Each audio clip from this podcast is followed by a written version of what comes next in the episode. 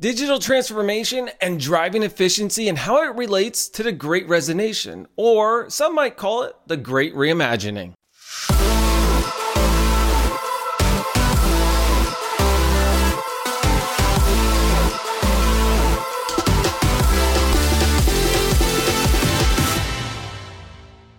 Joining me today is Principal Analyst Charles Araujo to talk about his experience in the ever changing landscape of digital transformation, not to mention an in depth discussion on digital experience. Before I bring Charles onto the show, don't forget to hit that like, subscribe, and notify. Please join me in welcoming Charles Araujo to the show. Charles, thanks for joining me for this in depth discussion on digital transformation. Absolutely great to be here with you. So, Charles, the reason we're talking today is about digital experience and transformation. Now, you're the founder of the Institute of Digital Transformation and a publisher of the Digital Experience Report. Before we get to any of those, what is digital experience? Sure. We'll short, start with the nice short answer because, of course, it's not. It, the digital experience is one of those terms that gets thrown around, and and my I'll, my short answer, and we'll I guess dive into this more as we talk today. But my short answer is effectively the digital experience is the intersection or combination of the customer experience first and foremost, supported by the employee experience and what I call the ecosystem experience or the partner experience, all powered by digital technologies. But that really extends to all elements of, of almost every experience because it's hard to imagine too many experiences a day that are not at least supported by some underlying digital technology. So it all sort of comes together, and I call that the digital experience, but there's a whole lot more to that. Now let's give uh, the audience a little bit of backstory or background on your experience around the digital experience and how you wrote it. So why did you write this report and how do you bring some of your, you know, expertise to it?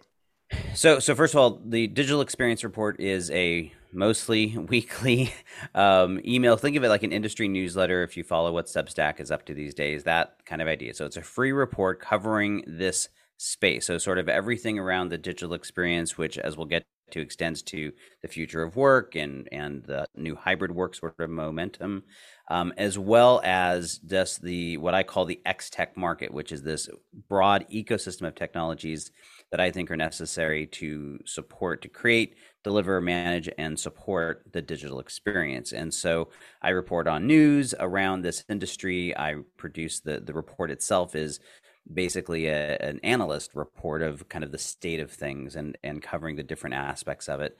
Um, so I, I, I, landed here. I mean, the, the short version of my history is that I'm an IT guy. At, at, my at my core, I ran IT operations for a billion dollar healthcare firm 20 some odd years ago. I then spent another decade running large scale transformation programs for typically very large enterprises. So these were like multi year project kind of stuff.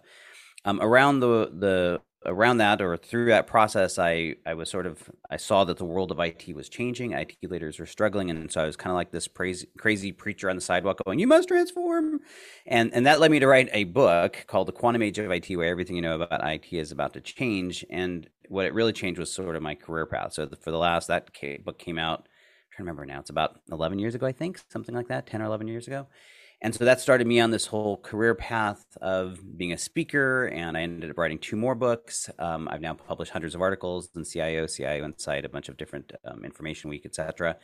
Um, and then along the way, I ended up doing two things. One, shifting my focus to digital transformation, as I saw that this was actually about much more than just the transformation of IT. It was about this much broader business transformation that was occurring. And then five years ago, I put on the analyst hat as I was just sort of it became the sort of natural evolution of all of it and sort of brought it all together because prior to that time I was really focused on the cultural organizational change dynamics and then putting on the analyst hat I brought the technology back into it.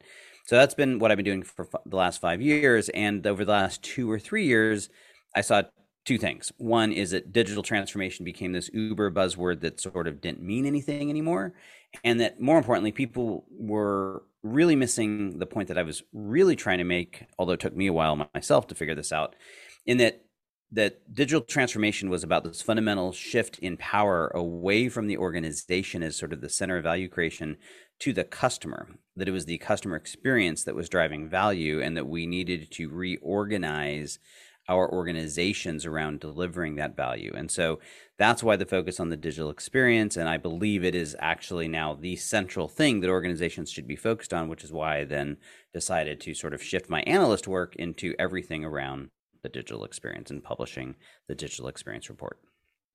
With the customer experience, are you saying that companies are actually focusing on what the customer needs and wants rather than telling them what they need and want? Or like how's that work?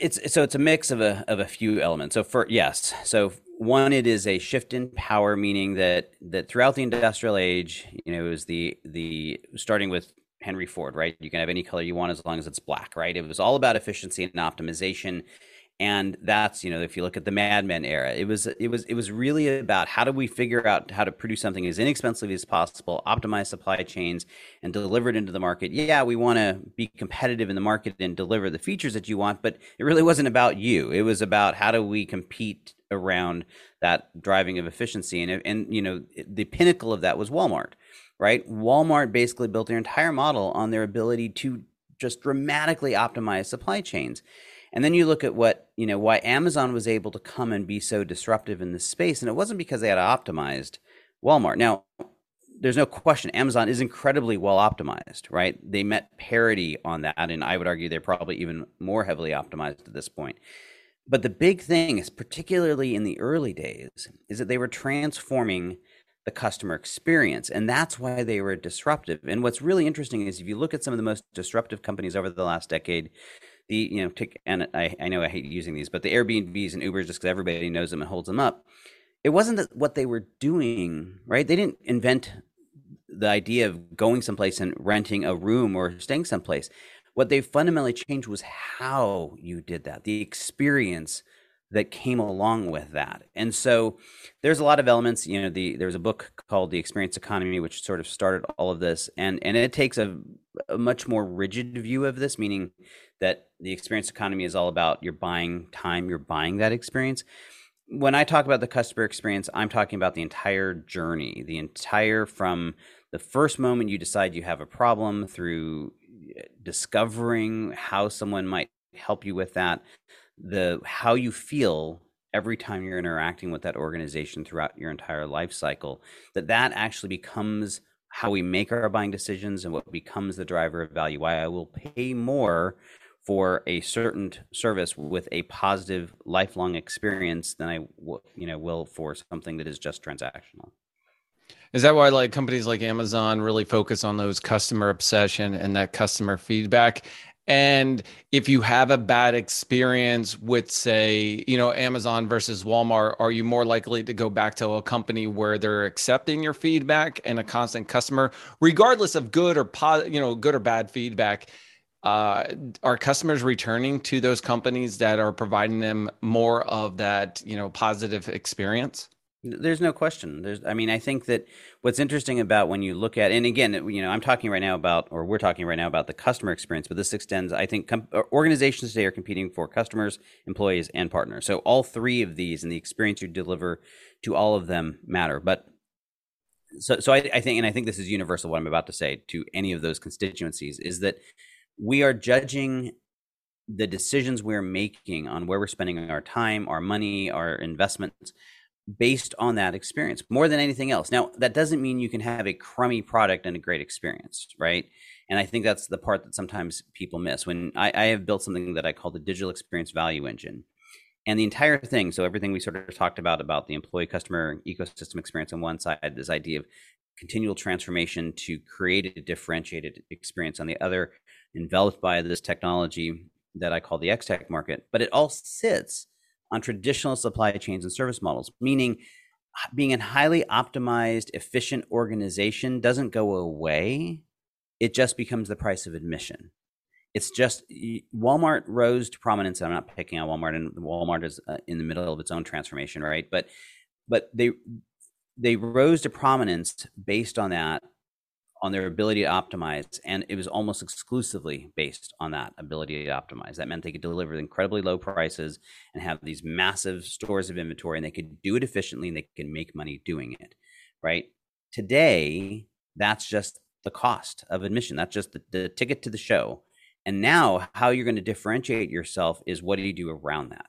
Right. And that's that's the shift. And and I think, you know, if you look at the latest earnings report out of Netflix, you get a taste of, of why this is actually so difficult because the nature of the customer experience, unlike in the traditional ways when you optimize, that optimization investment gave very long returns. The experience is ephemeral, right? I can wake up tomorrow and the very experience that I thought was fabulous yesterday, overnight something could have changed, and I wake up tomorrow and decide I want something entirely different, or that it's no longer good enough. And Netflix is experiencing that right now. They were, you know, the the the, the top of the the pile here. I'm there's a term there, but you know, they they were at right, and, and then this sort of wave shifts because our experience is always referential it's always comparative right the experience i have today apple changed the game because they transformed the experience that we all expect and so now we're all starting to look at every other thing in our lives and expect it to function like an iphone right to have that sort of very intuitive experience and so something that was good enough the blackberry was fabulous the week before the iphone came out the week after the iphone came out the BlackBerry experience was suddenly under threat. And so it, the dynamics of this and how we have to then function is dramatically different. We talked about the customer experience, but you also indicated the employee experience. And how does that really relate to the great reimagining, the great resignation that's happening? Are companies really changing, or, well, technically, they have to change that employee experience to adapt? So there's there's two facets here. The first is that I believe that the employee experience is is intrinsically linked to the customer experience, meaning as we talked about a little bit before, not every experience is in fact digital. Not every customer experience is I'm interacting with a website or on my phone, right? I have a lot of the customer experience happens in person. But imagine let's use, use retail as an example. I walk into a store and that in-person experience is happening from my standpoint sort of absent the digital for the most part, right? I mean, there's parts of it that can be, and that's starting to change. But I'm interacting with that salesperson, and you know, we're someone on the show on the floor of this retail establishment, and I ask them a question, and if they need to check to see if there's inventory at another store, or to see if there's a price change, or to see if they have it in their back lot, right? What are they using? They're going to use a piece of technology to help them do that. So the employee experience, the the way you deliver a piece of technology to an employee who's consuming it, but they're consuming it and it therefore somehow impacts the, their ability to deliver a customer experience, has a dramatic impact. And the more frustrated they are, even if they're not using that technology directly during a customer interaction, if they are frustrated with it, if it creates a bad experience, then they're likely to leave or they're likely to say, well, this company obviously doesn't care. And so there's this very direct, and we're getting better data now from studies that can now demonstrate the relationship between the employee experience and customer experience. So it's important from that standpoint. But there's another standpoint, and that is to your point about the the great resignation or whatever you want to call it, this idea that that employees today or or people, let's just make this human, right? We're all humans and we have a choice particularly knowledge workers, have a choice with where we work. And we are now increasingly treating it, and, and the younger generations particularly are are sort of applying this filter where they're not just saying who's going to pay me the most or who's going to give me the best title. And in fact, there's some recent studies that are showing that it's actually the money and title are falling down to fourth and fifth in the priority for Gen Zers and and some of the other younger generations.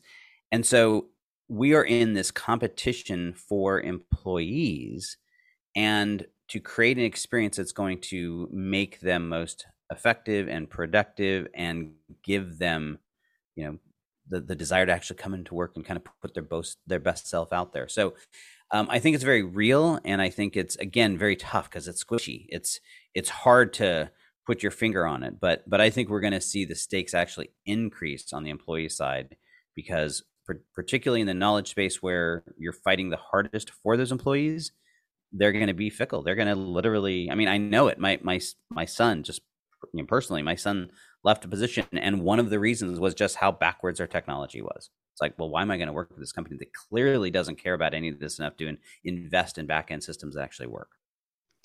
Okay, the you said the third and fourth options, uh, title and compensation. Do you know what number one and number two is? I, I am curious. I have some reasons, and most people know that I've changed a couple of jobs in the last year, and it wasn't about money and it wasn't about title. And the reason I did that is is for this work life harmony that I need, and I need to wake up in the morning and really enjoy coming to work. So I'm curious about one and two are if they fit me.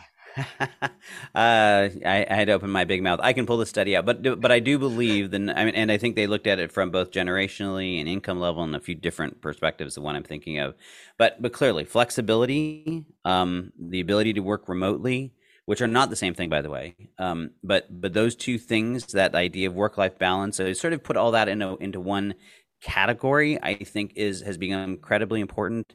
And and you know the cat's out of the bag right? The big thing that the pandemic taught was that we can absolutely do it. Not only i mean the data has been fascinating to show not only do we not need to be in the office to be productive we're actually more productive at home. Something you know as someone who worked from home for the last 25 years i know inherently right? That um, that that we are in fact productive working from home. And so so a lot of the the traditional um, excuses for why we couldn't give people that flexibility have fallen away. And so it's a lot harder for an organiza- organization to stick a stake in the ground and say this must happen. Now there is some some decent data that says certain types of collaboration do in fact um, produce better results if if we're in person so there are definitely reasons, but I think the future of that, I'm probably getting off topic, but the future of that is sort of what Salesforce is doing.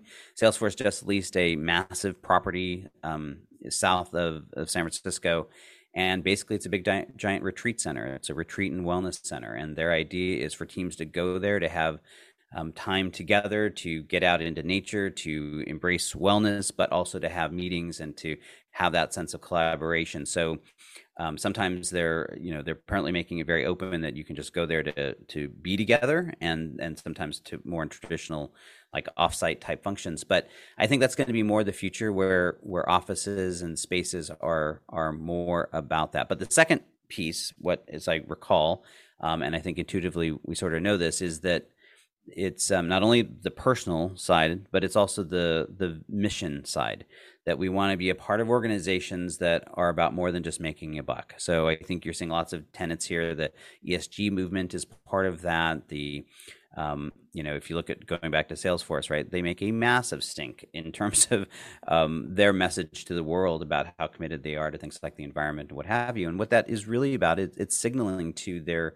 employee base to say this is who we are this is what we stand for and if you believe in that then come be with us. And i think while i don't necessarily think an organization has to take a stand on social issues i do believe you need to have a vision that is bigger than yourself and is about more than just making a buck and it's about actually having an impact in the world. And i think those two things are increasingly trumping things like position and money I can tell you there's probably, I, I, like the option of going into work if I had to, or meeting up with my team or traveling.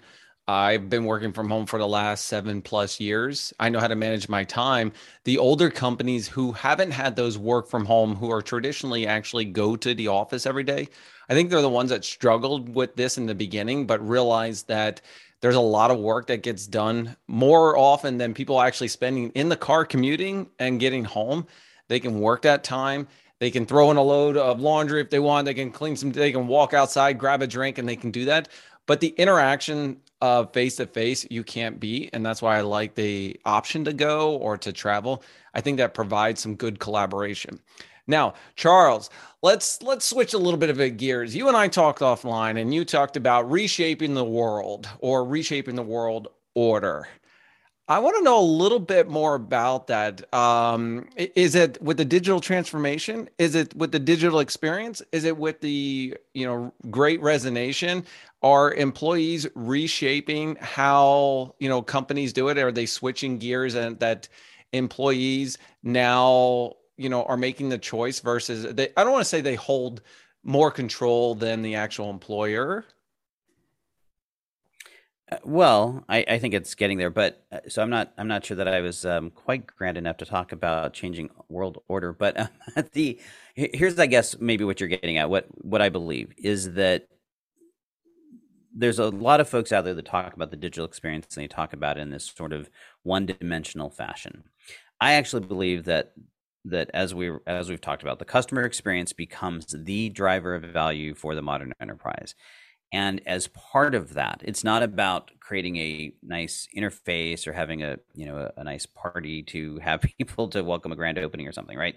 It's about completely re-envisioning your entire business model to identify what experience you want to deliver, to look at that experience over the entirety of the customer journey from discovery through long after any purchase, and redesigning your business model around that. That might involve things like going to consumption based pricing, that might involve changing your distribution model, it might change every, you know, who knows, but it requires a fundamental re-looking and reshaping of your business model. And the minute you do that, then what happens is you recognize that these operating models that sit beneath the business model were developed to support these traditional industrial age business models. And that means your operating model has to change. And what you're typically going to see there is, is that's going to be taking some of the things that we've already been looking at, like agility and and um, eh, you know, move fast, break things, that sort of ethos, and put them on steroids because the operating models now are all about flexibility and adaptability. And then once you change these operating models, then you pretty quickly realize that the management models were also built around this industrial age construct to support these traditional operating models, which means you need to blow them up. So I'm a big, big fan and believer of things like holacratic um, approaches to workforce management and just completely gutting it. There's a, a handful of approaches that um, how we start dealing with self management and self organization. And I think you're going to need that to support these highly adaptable and agile man- or working or uh, operating models. So it ends up becoming this massive. So when I talk about digital transformation, that's actually what I'm talking about this you know bigger than a bread box sort of fundamental shift. And then the last little piece of this as we talked about is the customer experience is ephemeral. I, it's dynamic. I can change momentarily and it's not universal. My experiential expectations are not the same as your experiential expectations. So it's also not monolithic. And so that means what we're really looking at is this multi-threaded continual state of transformation in order to compete. And this is where I think a lot of traditional enterprises are struggling because it is the antithesis of what the industrial age model was all about, which was to build one big giant monolithic model and then just scale it and lock it in. Right. And so it, it was all about building rigidity. And, and that's part of the challenge with a lot of the traditional ways we've addressed how do we scale businesses things like six sigma and all and, and i understand their great their effectiveness from an efficiency standpoint but they actually have the exact opposite effect in terms of they end up creating this rigidity because we're locking in this is how we do things and there is no variance and so when I think the, the the organizations that win in the future and the the new order, if you talk about, are those that figure out how to bring these two together. Because as I talked about, the optimization, the efficiency is still there. It's that's just the ticket to the to the to the to the game to the show. I don't know, and and so you know you still need all those pieces, but now we need this layer of adaptability and flexibility so we can continually pivot as experiential demands change on top of it, and that is an incredibly challenging combination to put together. And that's the essence of digital transformation and what organizations are struggling. The, the ones that are doing this properly today are struggling with this but they're the ones that are going to come out on top when the dust all settles. Charles, say I've identified myself that I need help, right? Or I think I need help, or I'm not sure I need help. How do you help, or how can you help? Do you help, you know, enterprise companies really go through this process? Do you help identify it? Do you point them in the right direction? Or do you just kind of do like a, you know, a speaking engagement to get them all excited and say, here you go? Like, how does it work? How do we interact?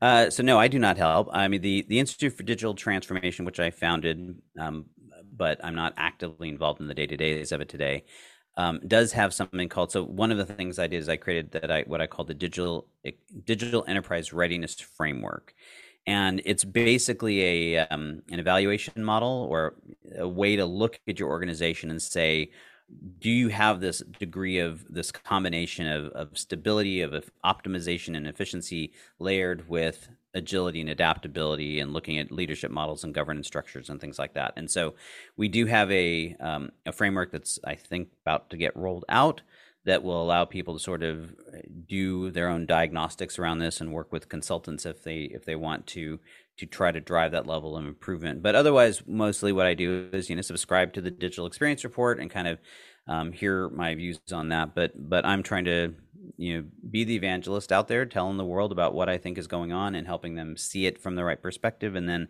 my business is I work with technology companies to help them sort of tune their message and positioning for this world because um, in many cases, what I find is there's t- there's technology companies that have fabulous technology that actually do help with all of this that we're talking about, but they are still talking about it in sort of an industrial age from an industrial age perspective and it's all about the efficiency and optimization. And so a lot of times i help them understand the role that their technology plays in this broader experiential view of the world Charles, you said you do some speaking engagements now that things are opening back up. Do you have any upcoming that are planned?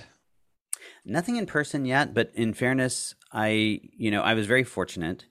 Um, when the pandemic hit, I, I would say maybe 25% of my business was you know paid speaking engagements, and you know that meant 75% was other things, and so um, it became just you know a, a feeding frenzy because of course everyone was trying to adapt and fight for the few things that were out there. And so i really pulled back from the speaking side of it through the pandemic. Um, i've certainly gotten a few invitations and um, i expect i'll probably be back on the road um, doing some live speaking events come the fall or early next year. But um, the only things that i have booked right now are either private events or um, some virtual stuff any virtual stuff that you can share with the folks that I can actually announce and bring some awareness to, or we can share later through the description? Yeah, I'm trying to think. I have so I know I'll be doing an event um, on. Let's see, bring it up really quick. I think it's May 19th um, for a group called CXO Sync, and that is so it's um, it's going to be a panel. I'm actually hosting this um, a panel talking about I'm not even positive to be honest. I need to go look it up. Um, uh, so, but it's basically an executive event talking about digital transformation. Um, I'll be doing an event on the effects of digital transformation, the digital experience for local governments um, in September for a company called Granicus. Um, I think I have another couple one. I'm also, if you are an IT um, operations executive, I do host a monthly event called Whiskey and Wisdom. It is um, invite only. So, and it you you need to be an enterprise um, level IT operations executive. Um, but if you are, feel free to reach out to me, and I'm happy to extend an invite for that. Um, and I'm sure there's other stuff, but I'm blanking at the moment. Oh, that's all right. I have one last question for you, and you just uh, mentioned it. Is that does the digital experience or transformation change for governments versus you know public sector? I mean, how does that does the messaging change? Because I envision like the government, the traditional one, and here's what we provide you. This is what you get. You know what I mean? But how does that messaging change if it does? Yeah, well, you know, interesting. Um, local government is a very different sort of space. So, on the one hand, it's very different. On the other hand, it's not as different as you think. So, we're obviously talking in terms of constituency experience, um, but some of them, you know, parts of the government run ex- just like a retail type service might, right? And so, um, while the there's not a direct exchange, well, in some cases there are direct exchanges for money in which it operates exactly the same way, um, where you know I mean you need to go pay a fee for a license. Well, there's really no reason why I can't you know treat that in the exact same way that a retail organization. But there's definitely others where I'm not. It's not a direct kind of transaction like that. Um, but what I what I will say is that cities just is just no different than than or no different than any other organization. They are in competition. So cities are competing for residents. They're competing for businesses that generate tax revenue. Um, they're you know they're competing for just the best and the brightest, right? So even if in the age of and this is I guess in the residents side of it, but as far as the the type of people that are going to bring you know at the end of the day, the city government or local government their job is to to foster a community that serves the entire community, right? To bring everyone together. And so the best of those um, are you know organizations that that have leadership that recognize that that experience is just as important when we are dealing with our government as it is when we're going to a restaurant or we're buying something at a store or we're going on Amazon. And so um, they're employing very, very, very similar techniques. And in fact, um, uh, Rob Lloyd, a, a, good friend of mine who is now the deputy city manager for the city of San Jose, was the CIO for the city of San Jose, and before that, uh, the CIO for a uh, city outside of Phoenix. And he's been a champion in this, and it's it's not only has it propelled his career forward, um, but the results are just staggering, right? I mean, every time he's gone in and sort of brought this attitude to a city, it is truly transformative because people want to interact differently, and they're able, the city's able to compete for those businesses to attract development and all the things that, a city has to do. And and this extends across, you know, you you name it. I think when you get to things like you know police departments, fire departments, it's a little bit harder because they're more removed from that sort of direct relationship. But I think it applies just as as well. Thanks, Charles. I appreciate that insight. All right, everybody. Charles Araujo joining us for Digital Experience and Transformation. Charles, thank you so much for joining me. Absolutely. Thanks for having me. All right. I'm your host, Jon Myer. This is the Jon Myer Podcast. Don't forget to hit that like, subscribe, and notify because guess what? We're out of here.